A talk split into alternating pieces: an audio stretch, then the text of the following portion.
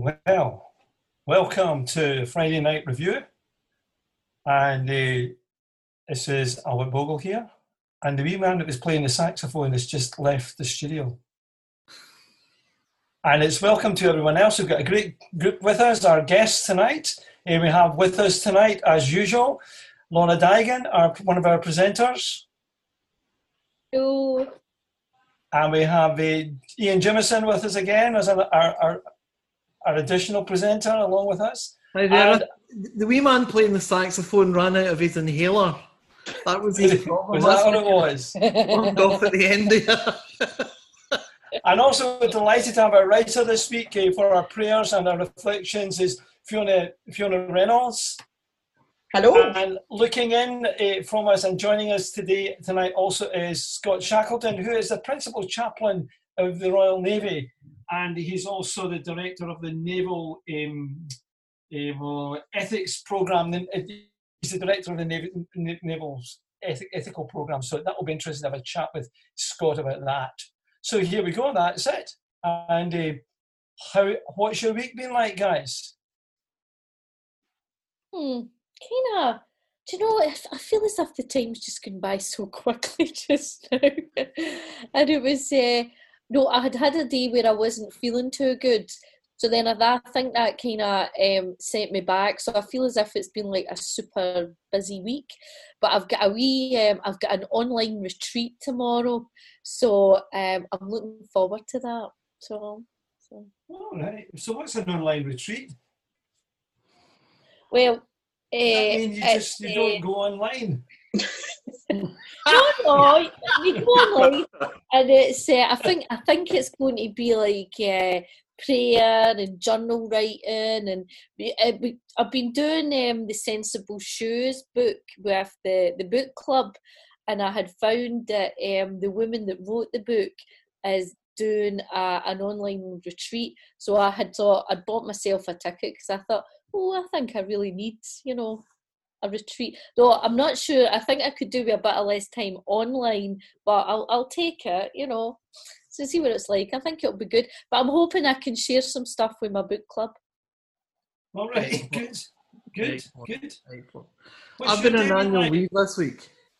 Oh, annual leave. So is your album coming off, Ian? Is it going to be ready then? No. You see, what happened was on Saturday I was on call, so I had an excuse not to go into the studio, and then on Sunday I thought, I've worked really hard on Saturday, so I'm going to sleep until midday.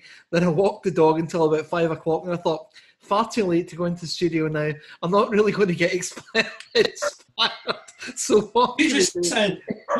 You sound like a minister that's trying to write a sermon. and this is going on the entire week, and the dog walks have been getting longer and longer and longer just to keep myself away from the house, because Joanne's got 1,000 jobs she wants me to do. But I found out that if you say I'm going to walk the dog to Joanne, that seems to cover everything. It doesn't matter if it's, could you clean the toilets or could you plant that thing in the back garden? As long as you, one, go outside and buy her plants to plant, and two, walk the dog, everything's cool. So that's and avoiding doing anything in the studio at all. And Fiona, do you have a dog to walk then? I do. What kind of dog have you got? We have a dachshund. Which is a particularly stubborn breed and won't go out when it's raining. But yeah. Not a dog for Scotland. No. We got her when it was snowing 2 years ago, and I think that traumatised her ever since. Oh. Either that or our belly's too close to the ground and, it gets wet and stuff. I don't know. Oh, they're so... That's a shame. Uh-huh. Should it be a wee mac on her? Oh no! So if you put anything on her, like my brother's girlfriend got her dog, my dog, and my brother's dog each matching Christmas jumpers. The first Christmas we had her, and her dog, my brother's dog, were fine with it. We put it on Caris, and she literally stood still and gave us the evil eye until we took it off her. Dragging a giant hot dog along the street. Have you seen the bit that's going round Facebook just now these two cats are looking at a Greyfriars Bobby and they're saying, your days are numbered, pal. Yeah, and Neil McLennan will like that because he's a great cat lover. Oh, is that right, Mr. McLennan? He sure is. We have two cats, Waffle and Jinx, and I love dogs too. Actually, I just don't have a lifestyle for dogs at the minute. But neither do I. Never say never. Right. Well, what about Scott? Have you any dogs? Yeah, I've got a chocolate Labrador at home, and there's another charming three-legged fox in Portsmouth Dockyard beside where I work, and it mooches out the back of the warrant officer and senior rates mess, and it's quite a cool wee dude. Oh. It seems to be not short of foxes at the moment in Portsmouth, thinking about, but because it's quieter than normal because of COVID, of course, you're more likely to see them during the day. So quite cool if you're going for a run, you see the wee fox coming out. Mm. So yeah. A mixture, then come home and get a dog that would chase a fox. It's quite funny. Mm.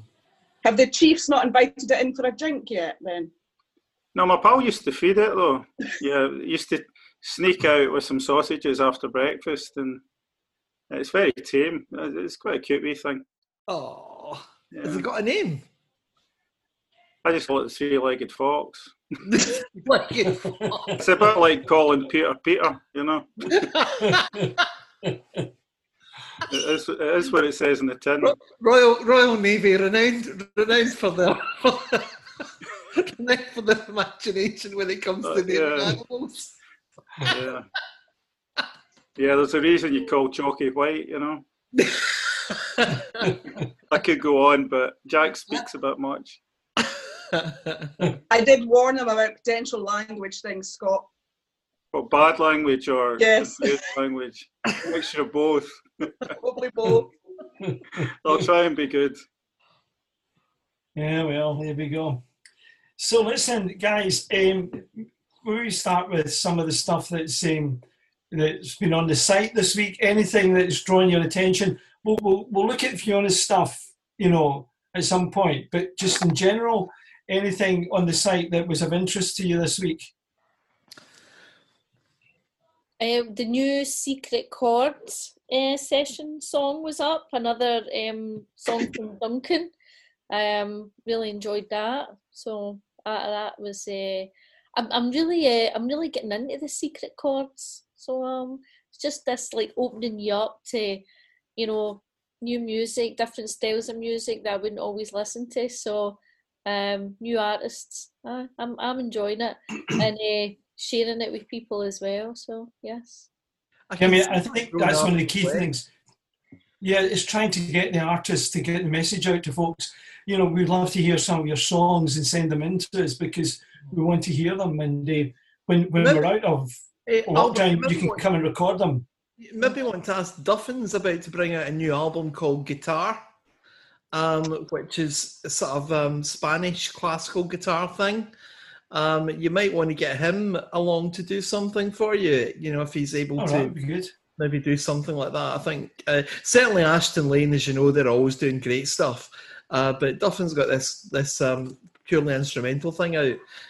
It might be something to run past them. Yeah, I was struck this week. Linking it into some of the Proclaimers stuff that I've been listening to again, and they've got a couple of songs. One, I Want to Be a Christian, which is really, it's like a gospel spiritual, only it's a Scottish gospel spiritual. And the other one is The Light, which if people haven't heard, I think it's worth listening, because it's like the deep groaning of one of the Psalms about the frustration of being someone who's searching, and inevitably life throws challenges towards our faith, and being really infuriated by people who are so certain of everything that they just annoy you in terms of their faith. And it does read like one of the Psalms. So that and Biffy Clyro have come to mind this week for me, because we've been doing mental health awareness, and their song Rearrange is a phenomenal rock song that looks at someone struggling. So again, new artists, I just wonder if we could persuade the Proclaimers or Biffy to put on something as well. What's the shit about the Biff? A lot of people interested. You know, mind you, Albert, your son knows the Biff quite well. Knows Simon really well. Yeah, he's a friend of the Kirk, I think. Aye. Yeah. And you know, the Proclaimers. You know, I think I know somebody who knows the Proclaimers, so they might say no, but it's just so many of these main artists are writing spiritual songs that the masses listen to, and it's not niche Christian music. It's spiritual music that is accepted in a way sometimes that churchy music's not.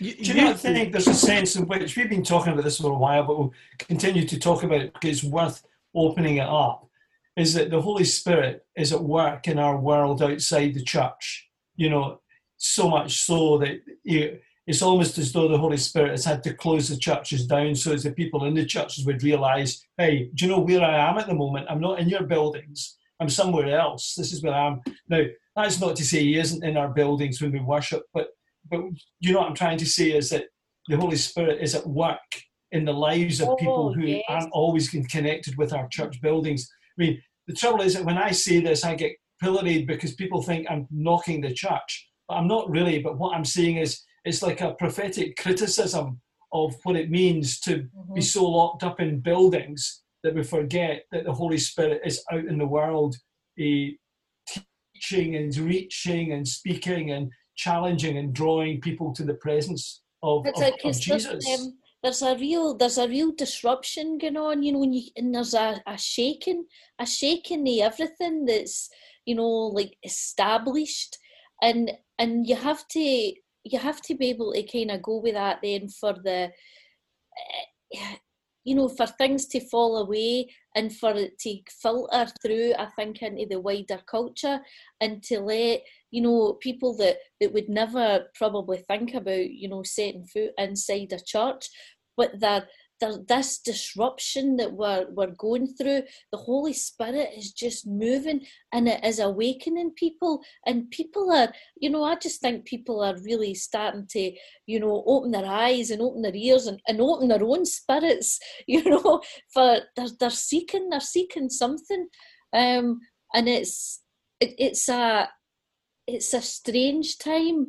And then I think it's strange because it's disrupting, you know, what we've been used to traditionally and what we've, you know, in the establishment. But I think it's, and at the same time, it's so very exciting to see where the Spirit is actually like leading us. And I think we just have to be open to that, because it's definitely, you're right, Albert, it's happening outside there. It's moving, it's in constant motion. I mean, that's the thing about the Holy Spirit. But the thing is, it's not in the church, it's outside the church and inside the church. It's both places. It's everywhere. It's all along the continuum. We're living at a time, we're living at an incredible time. You know, we're seeing time just now with things moving forward, spiritually, technologically. So many things are moving ahead, that things that we take for granted now, like this thing we are doing right now that people are watching right now. This was unthinkable a couple of decades ago. This just would never have happened, because it could never have happened. And yet here's the Holy Spirit moving amongst people, and prophetic words coming out online, you know, in songs and online. As I was going to say, you two have been doing this for years. You two have been singing about God for years, in a really big way. I was arrested. I'm not arrested, physically arrested, although some people might think that should happen at some point. But anyway, I was quite arrested in the moment when I was down at U2 in O2 in London, and Eugene Peterson had passed away.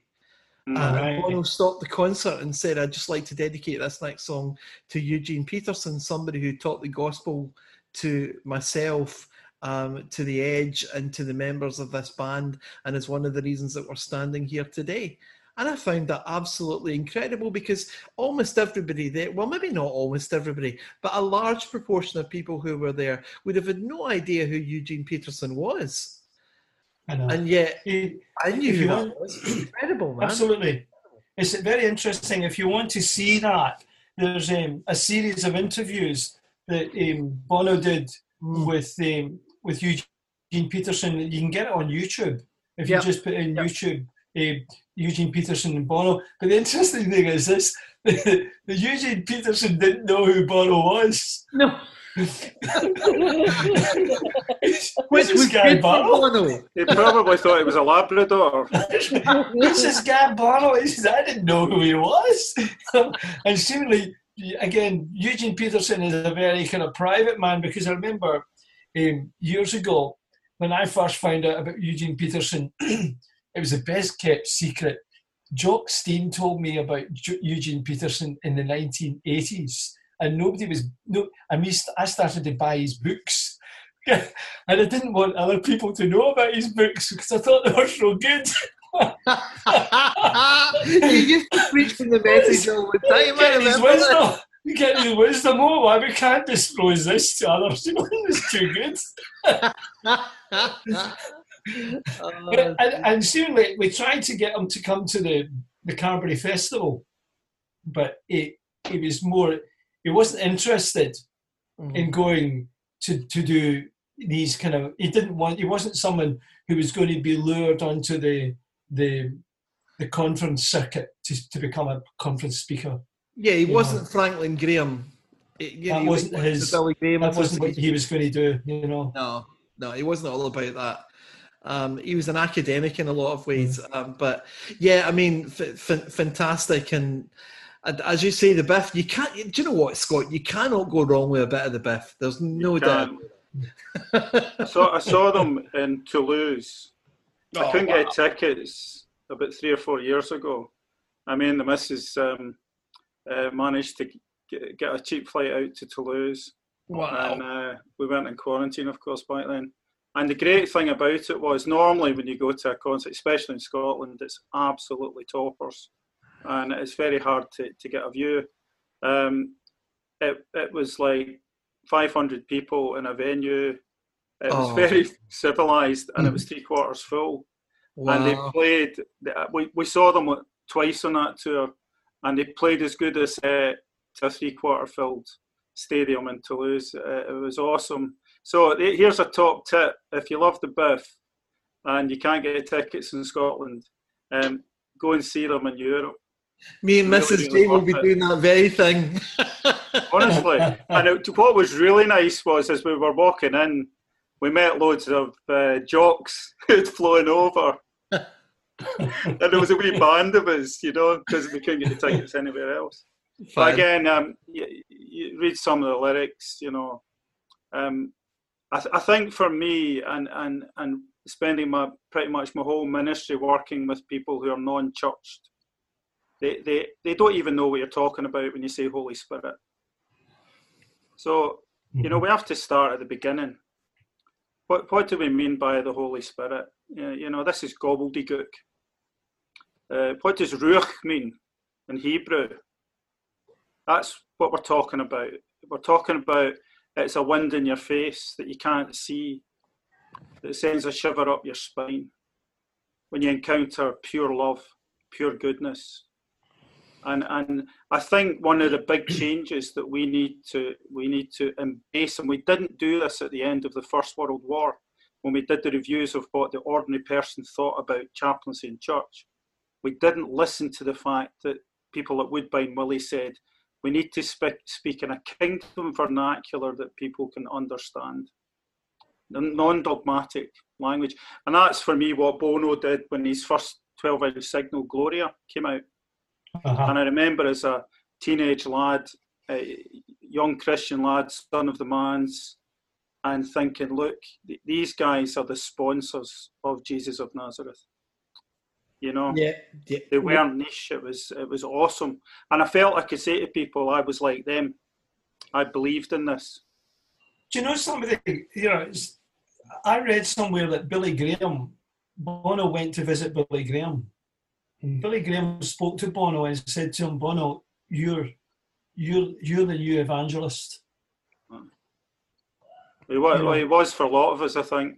You know, and so Graham was realising that here was this another communicator in another level bringing the gospel to people's lives. You know, it's the same as Stormzy as well. I think in fairness though, for Bono and you know, maybe for Stormzy, but he knows his Bible. Yeah. I mean, Bono knows his Bible.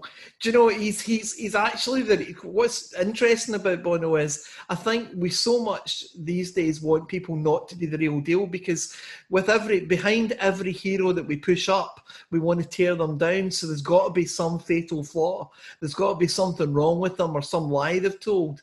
Do you know what I mean? And even if they haven't, we want to find one. We can't really get anything in Bono.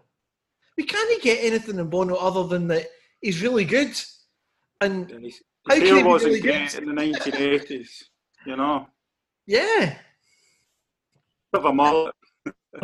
Yeah, Bono will be listening. Bono wasn't wearing his glasses at the time. But listen, Ian doesn't have a problem with that, because he had a wee mullet in the 1980s himself. I think we all had, but don't tell anyone. Yeah. How dare you make such a scurrilous accusation? There are no photographic evidence to back that up, Albert Bogle. Can I just say, going back to maybe some of the stuff that Fiona's been writing about this week, we have our Tuesday night Connect group that's done over Zoom as well from Sanctuary First, and one of our members was a seaman who's just back from being in quarantine for, I think, so many months in his ship, and he was just released this week and went home. But we were looking at Psalm 8, and he could identify very much with what you were writing there, Fiona, about the majesty and the greatness of God and in the stars, you know, you know that. It's almost only, he was saying, you could only really see it if you're in the middle of the sea at night, you know, and there's no pollution, there's no light pollution, you know. It's and he was on. It was interesting what he said. He said the real darkness, the darkness becomes the light, you know. And it was almost as if he said you can see everything in the darkness. And it's quite interesting. That whole picture that you painted was really in that reflection. I would like to know how you felt when you wrote that, Fiona. How I felt as I wrote it? Yes, that's what I'd like to know. In some ways, I kind of transported myself back to being at sea, and so I felt, I was trying to put myself back in that position, and see and feel the memory. And that sense of both awe and calm, you know, that kind of, I suppose, peace, shalom, that kind of, that wholeness type thing. I have to say afterwards, I felt a bit sad, because I do miss my Navy days at times, and I particularly miss I don't miss the being sick in sea state tents and stuff, but I do miss some of those amazing things I wouldn't otherwise have experienced. So it was a little bit bittersweet in that sense. Well, we miss you, Fiona. Oh, bless you. Thank you. Yeah. I found it quite a moving thing, because I'm hugely anxious about my own son going to sea. He ships out in February. Right. He's with the Merchant Navy. Mm-hmm. And currently they're on... they can't move between ships, and there's a lot of guys stuck out there working on shifts who've maybe now been on, you know, not deployment, because I keep falling into Luke's vernacular, because he's the guy I talk to in the Navy, but they've been on whatever it is that they do in the Merchant. Yeah, I think they're rotations or something. Yeah, they're rotations and stuff. So anyway, he can't get on a ship, because a lot of these guys are just stuck out there, and they've been out there for a year now, some of them. Mm-hmm. And the captains have had to take things which the companies would normally fire them for kinds of action to countries which are not insisting on quarantine rules, etc., to get people off ship and get people relieved so that they can actually stop working and get a sense of order and sleep back. But it gave me a sense of peace, because I've always been worried about the fact it's the one, this is probably why he's going, by the way, but it's the one place in the world I can't really get to him. Do you know, I can't help him. If something happens, I can't help him out. That's fixed. There's nothing I can do about it. And probably that's why he wants to go. I don't know. You'll need to bring him on one time and ask him. But it gave me a sense of peace and calm, actually, to be honest, at a time when I kind of needed it, because in my walks with Rufus, sometimes I'll listen to music and podcasts, but sometimes I won't. I'll just listen to the thoughts in my own head. And they tend to revolve around very similar themes, you know, how's Robbie going to be when he ships out to sea? And, you know, have we got enough money in the bank account? Is my credit card going to be knocked back again? And all this kind of stuff. It's one of the most unique experiences in life, especially if you're on a long journey across the Atlantic, as an example. And it would be that type of trip in the middle of the Atlantic, when you look up, and if it's a quiet sea and the moon's out and the stars are out, it's well, the moon actually would be quiet for you to see the stars. Mm-hmm. It's really very special. It's like you get a similar sensation when you're up on top of a mountaintop with no ambient lighting. And you actually feel as if you're connected to the cosmos. So it's both vast and yet very close. And I think that's why seafarers, they have a connection, because this is a common experience that those of the land don't get the chance to experience. Mm-hmm. So this is a plug, obviously, for people to go to sea. Even go on a cruise, you'll get a pretty good cruise across the Atlantic if you've got the money. I think you know what one of the things that kind of I found myself also as I read that, Sam, you're talking about the sense of peace, but I also found myself being challenged, because it went on to say what is human beings, what is humanity, that you're mindful of them. And you've made them a little lower than gods, or little lower than the angels, and crowned them with glory. And then goes on to say, and then you've given them dominion over the world to take care of it, to have a responsibility for it. So in the midst of all this amazing grandeur, then we're told, you know, we feel insignificant, but yet the psalm almost says, but you're not, because you now are a little lower than God himself, and then you've got a responsibility for the creation around you.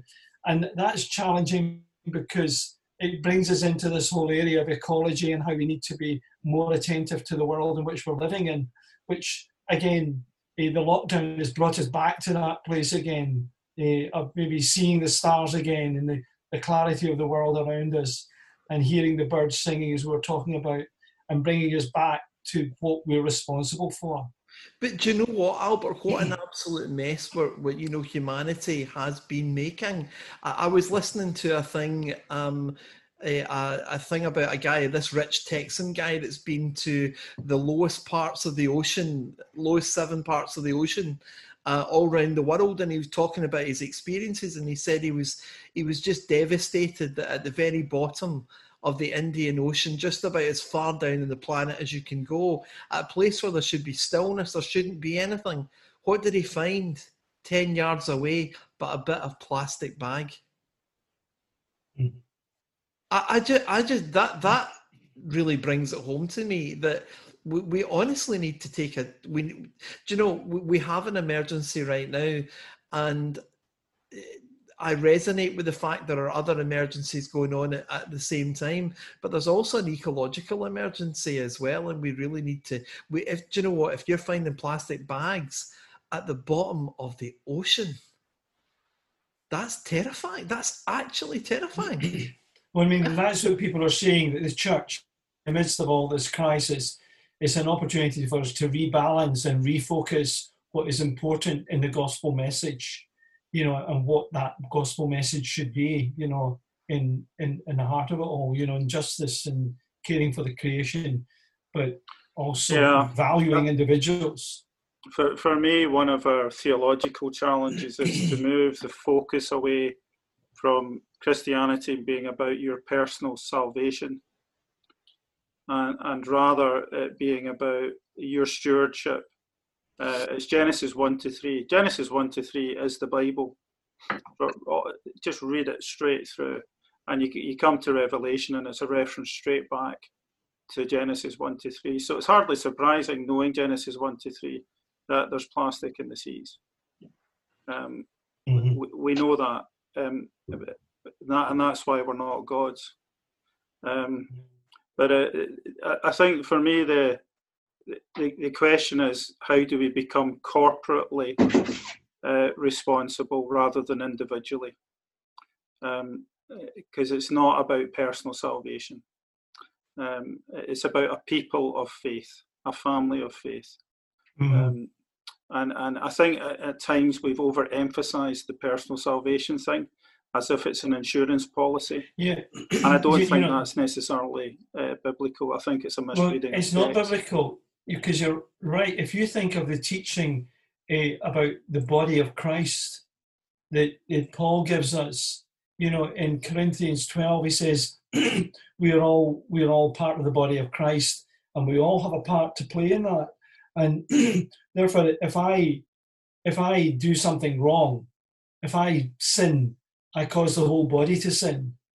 And therefore, I have a corporate responsibility to the whole body, to the whole community. You know, and so this Christian discipleship is a tall order for us all, because we all have a responsibility to one another because we're part of the body of Christ. But, you know, that's a... And Fiona's... was it Tuesday the one big ocean, but that day that was the line that really stuck out for me was well, it was two lines. So what makes one boat more seaworthy than another?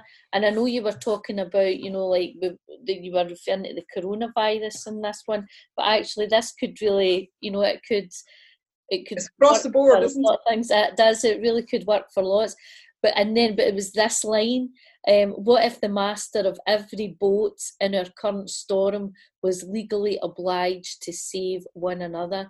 And I think, again, that works across the board because, you know, like we've been able to, and I've said this before, I think I've said it quite a few times, you know, we were able to get a consensus for like the COVID that we all work together and we all try to sort this out. Well, it's the same for our climate. You know, if the will's there, you know, we could all, you know, because we're all obliged to look after our planet, you know, and it's the same way the poorest people in our world, we are obliged, you know, to you know, look after our brothers and sisters around the world.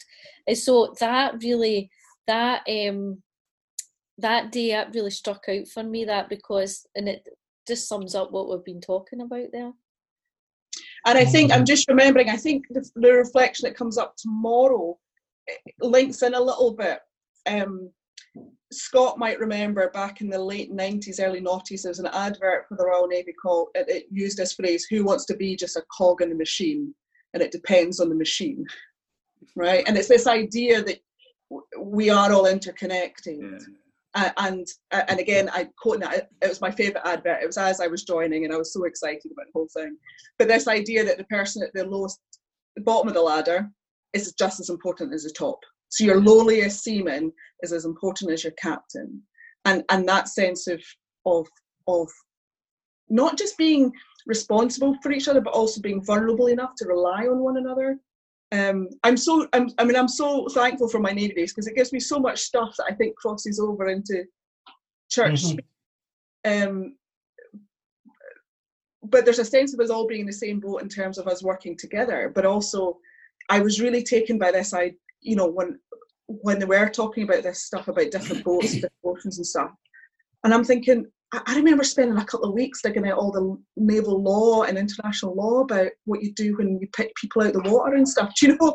And but people don't know these things. And so it's really interesting when you start picking at a metaphor, what unravels. You know, we're all in different boats, you're right. And some of us aren't even in boats. I was talking to some of my colleagues in Fine Trust today, and Alec, who's the new chairman, was telling me that he had just got some information back from Peru, and the work that we do in the Amazon, up the Amazon, you know, with the ship, you know, being told, look, it'll be a long time before you can take the ship up, because the minute, if anybody goes on the ship, if the COVID comes into the ship, or COVID comes into the ship, it'll go through the whole air system, and, you know, so people working on the ship can't work on the ship. And then he was going on talking about in Lima, Lima's surrounded with all these shanty towns. I mean, people are all living very close to one another. And in these shanty towns, the way they get their livelihood is they've all got to come into Lima for work. And of course, the poor, nobody's furloughed in Peru because there's nobody caring, and the poor have got to come in to look for their work. And when they come in, they bring the virus with them, but also they take the virus out and spread it amongst themselves. And it's the same now it'll go into the jungle areas and into the indigenous population. And that's the same story in India, in parts of India where all these people are close to one another. We're not all in the same boat, and different boats, and some people are drowning. And that's, again, I noticed that one of the politicians a few weeks back, about a month ago, was actually encouraging the governments of the world to start putting resources into some of the really poorer countries, because when COVID hits them, they're not going to be able to cope. 100%. On the same vein, I thought some of I felt there was a kind of longing though about this week's writings that I found. Paraclete, for example, was a new word for me, right? I've heard of a parakeet, and I kind of got that. So paraclete was a new one on me. But the idea of we can't see, where is Christ? Fiona, what's your thinking? Unpack that one for me, if you don't mind. Which one? The one about where is Christ, or the Paraclete? Yeah, incarnate Christ, you walk beside humanity close enough to know our circumstances and guide us. We plead our cause compassionately. We wrestle with your apparent absence, wondering why you had to leave earth, and resenting those first disciples for seeing you. See that emotion right there? I felt that.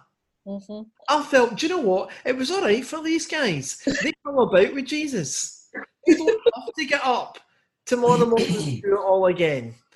Do you know what I mean? They hung about with this great guy.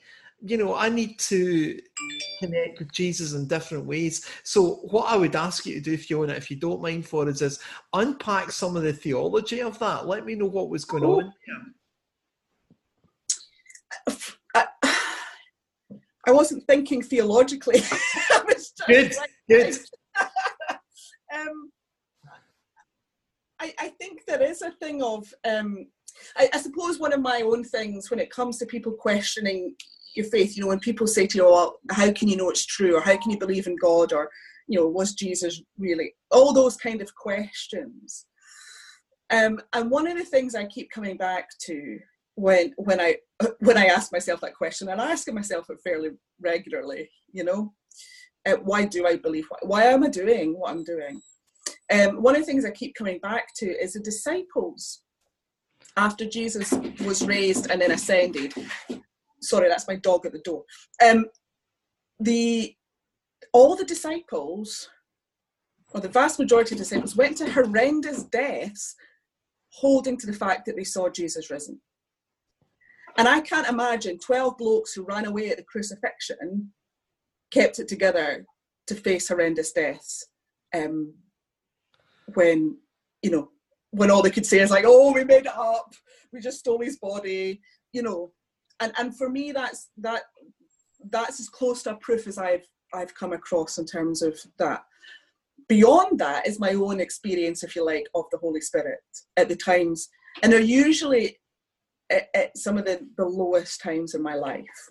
One of my professors at university said, when you hit rock bottom, you realise who your rock is. Ah, yeah, that's good. I like that. Which I think is beautiful. Yeah.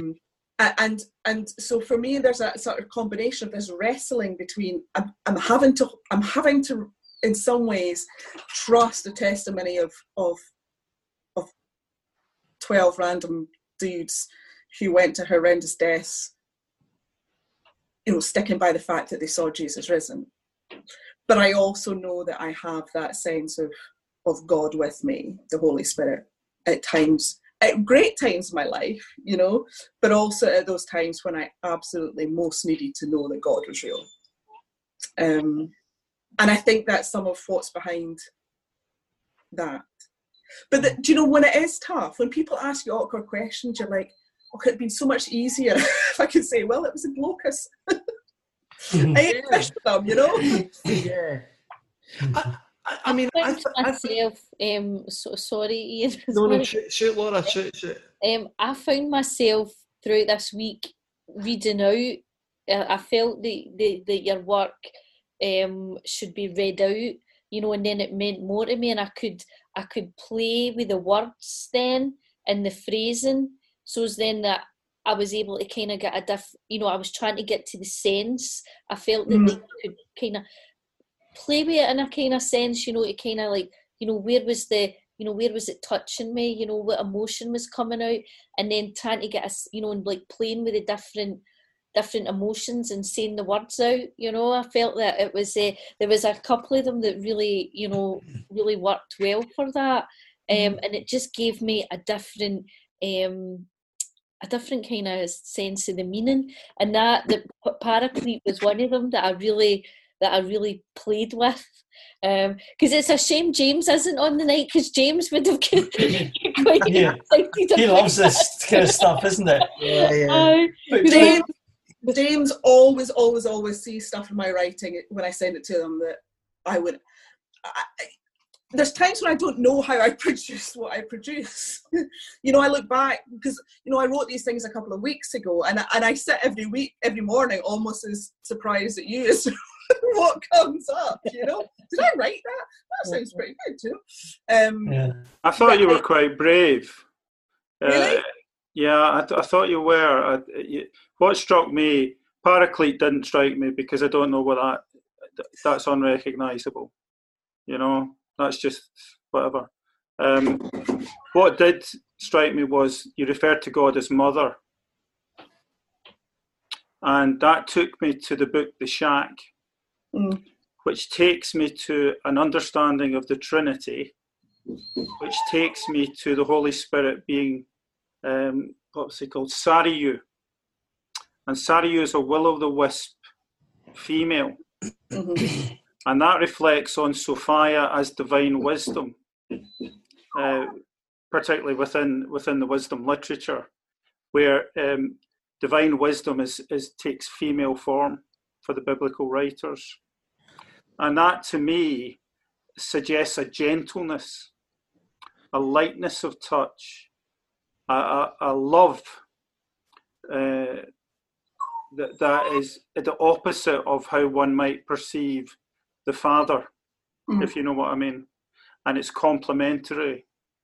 And I think your writing, and I think the writing of The Shack has brought a great deal of solace to people who ask the question, where is God? I've used it several times with very sad pastoral cases where people have asked the question, why?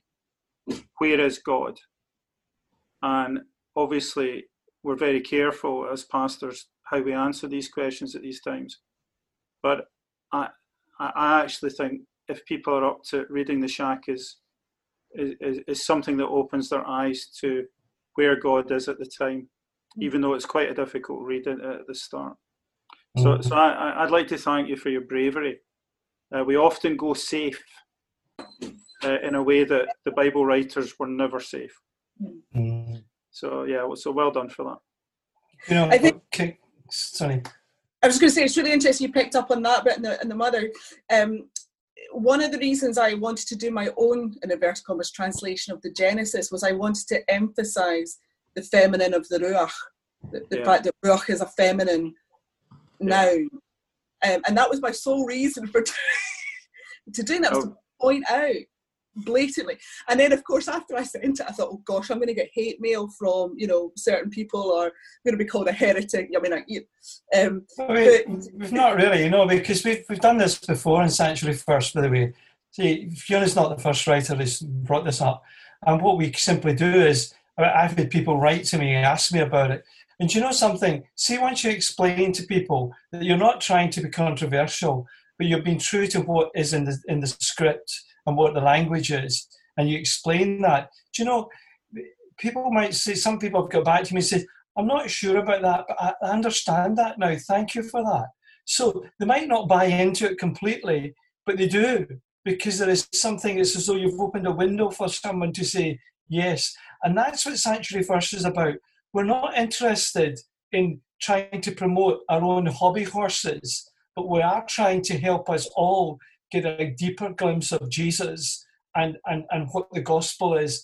And the most important point of all of that, which makes it orthodoxy and generous orthodoxy, is that we're talking about not the Holy Spirit as it, but as a person, and the personhood of God.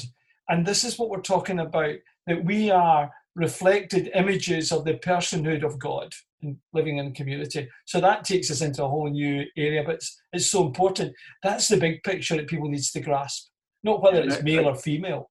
Again, that takes us straight back to Genesis 1 to 3. You know, created out of the chaos in the image of God. What does that mean, both male and female? And you know, this was a nice wee break, so we can maybe listen to Duncan's song, "A Fool for Jesus." But you know, there comes a point where you can never ever prove God by logic. You know, logic is a tool to help you understand something, but you will never understand love through logic. And if anybody, you know, wants to talk about their love and then explain that it was the most logical thing they could do to love someone, then somehow the person being loved won't want you to love them logically. And there's a foolishness about love. And when people see that love for Christ in our lives, sometimes they say, you know, what's that? You know, it's just foolish. And was it, Paul talks about the preaching of the cross to those who are perishing is foolish. And so Duncan's song, Neil, have you got it? Come over, we listen to it and maybe just comment on it in the light of this conversation. Hi there, my name's Duncan. It's nice to be back again. I've got another song for you today. It's good to be back for the secret chord sessions behind the big red door. And this song is called "Fool for Jesus." So I hope you enjoy it.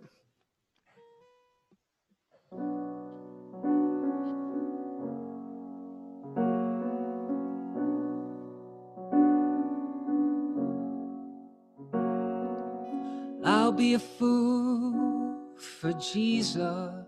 I won't be ashamed of his name. I'll be a fool for Jesus, 'cause he was a fool for me. He walked through the streets with his fishermen, spreading a gospel of peace. He stormed the temple like a madman and drove out the sellers and thieves. Known as the friend of the sinner, he would not condemn the accused, but reached out to lepers and hookers and healed the cursed and abused. He picked up up his cross like a criminal, and scorning its shame, he went on, dragging it straight up the hill. Well, there on a tree he was hung. So I'll be a fool for Jesus.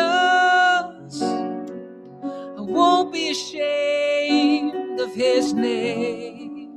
I'll be a fool for Jesus, 'cause he was a fool for me.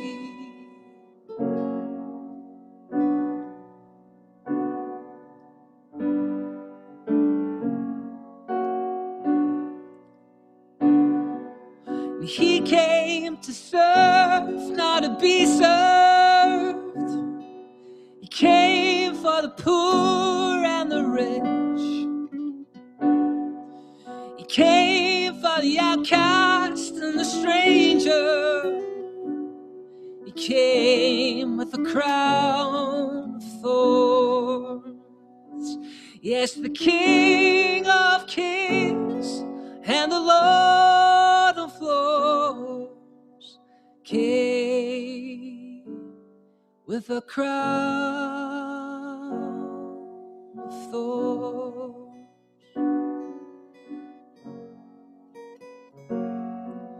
So what do I say when I say face?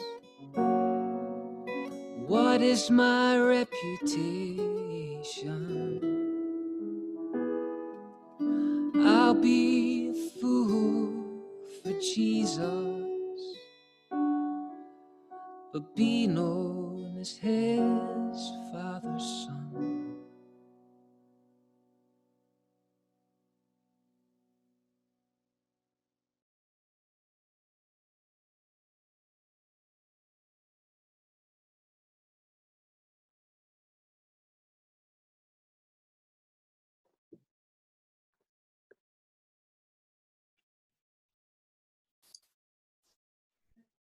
How do you like Duncan's song? Just so beautiful, isn't it? It really is. It's I just love that. I love how it's kind of pared back, you know, just the piano and that wee bit of guitar, and because you really have to focus then on the lyrics, you know, and it's just beautiful. Yeah. I can hear Elton John all over that. My producer's hat and antenna just waving away there.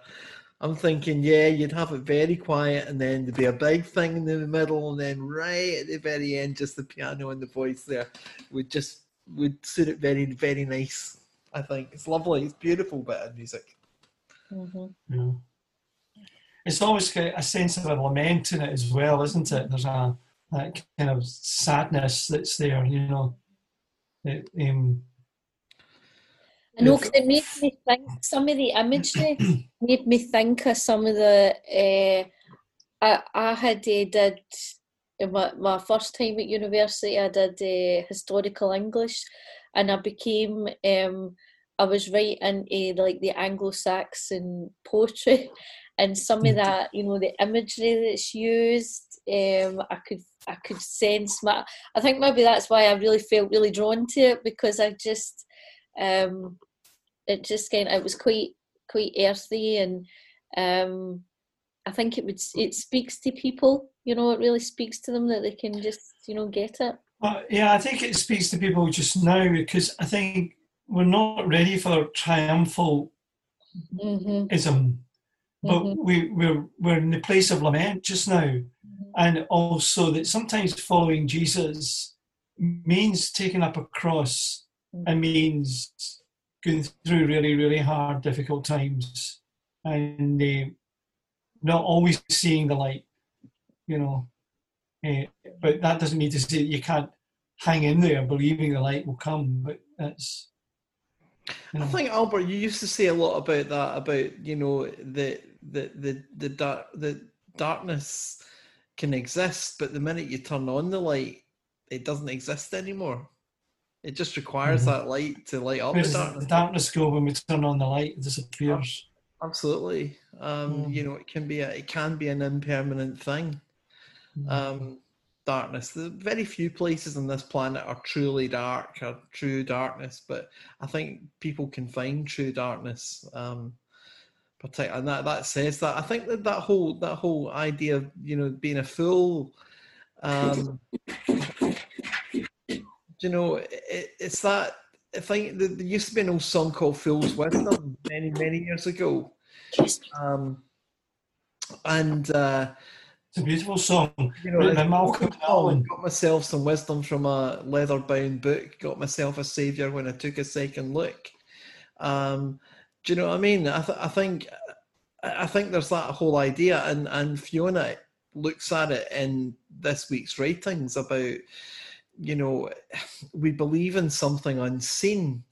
That must be real difficult though in the Navy, Scott. How do you do that? You know, I love the song, but it spoke to me of the challenge that you face as a chaplain, working for an institution that's not the church, and doesn't exist in any shape or form to be religious, and looks at the money it spends on the chaplaincy as something that's an asset for the institution. And in terms of spirituality and belief, you're measured against worldly rulers, and your conversation is about what worth does being a fool for Christ bring to the institution, because people are now largely non-practicing believers or non-believers. 70% of the Royal Navy would indicate a Christian faith of sorts, but the vast majority will not be church attenders, which is why something like Sanctuary First is a means of us reaching people who just won't do church for whatever reason. And at times, I know the chaplains feel fools because the language we may be used isn't the language of the culture, and it's a tough gig for them because you can be made fun of an awful lot, and that's part of your calling. And if you're going to be a missionary and you've got a missionary heart, chaplaincy is where you got to be, because it's way beyond the doors of church. And, you know, often you can't use religious language. This discussion about being a fool for Christ, I would probably turn into one being about ethics and good behaviour. Are you on the side of goodness? Do you oppose racism, discrimination, gender discrimination? Will you stand up for the little person when they're under pressure? For me, that is being a fool for Christ in the real world and not in the church. And you know, Paul made... that's what he does. Listen, we've had a great time tonight. Do you know, that's our hour up. It's now... We've been on here for an hour tonight. I mean, we could go on longer. But maybe this is just a good place to stop where we're just... Scott brings it all round to be a witness for Christ is sometimes to be seen as a fool. And yet we're called to go, and wherever we are, to be a witness for Jesus and to stand up for the things that talk about truth and integrity and love and reconciliation, and seeking to bring together and reconcile the world and reconcile one another, people to one another. So you know, that's part of our calling as God's people. So listen, guys, we've had a really interesting time tonight. It's been so good having you with us, Fiona. Thank you for coming and sharing with us this week and sharing your insights. And we'll get one more tomorrow. And then I think I've got a feeling, I think we start with Jonathan Fleming. I think he's coming up on Sunday. That's up down your way, Ian. Aye, I'll chin him about that if I see him. And so that's what we're coming up. And of course, Sunday, our service on Sunday is based around this whole idea of casting. How do we cast? Casting a net, and what does it mean to cast? And we're looking at that. That's going to be the theme for next week, actually, how we cast the net and what that means. So we've got, again, Sunday, we've got the Masood coming in. Masood is one of those who have been seeking support here in the UK from Pakistan. Persecuted Christian has come and looking for refugee status and support, and has been going through difficulties, but that's been happening. And he's part of the congregation up in Apostle Park in Glasgow. He's going to be sharing with us on Sunday. And we've got Virginia in from Mexico as well, going to be Bible reading on Sunday. So we've got a good mixed world view in the service on Sunday. And by the way, if you feel like joining us, let me know. Fiona and Scott will send you the link so you can be part of the team in the front on the Zoom link if you want to be part of that. But look, guys, thank you so much for your contribution tonight. Thank you to you, Scott, for being with us and for your contribution. And to you, Ian, as usual, thank you for being with us. And to you too, Laura, thank you.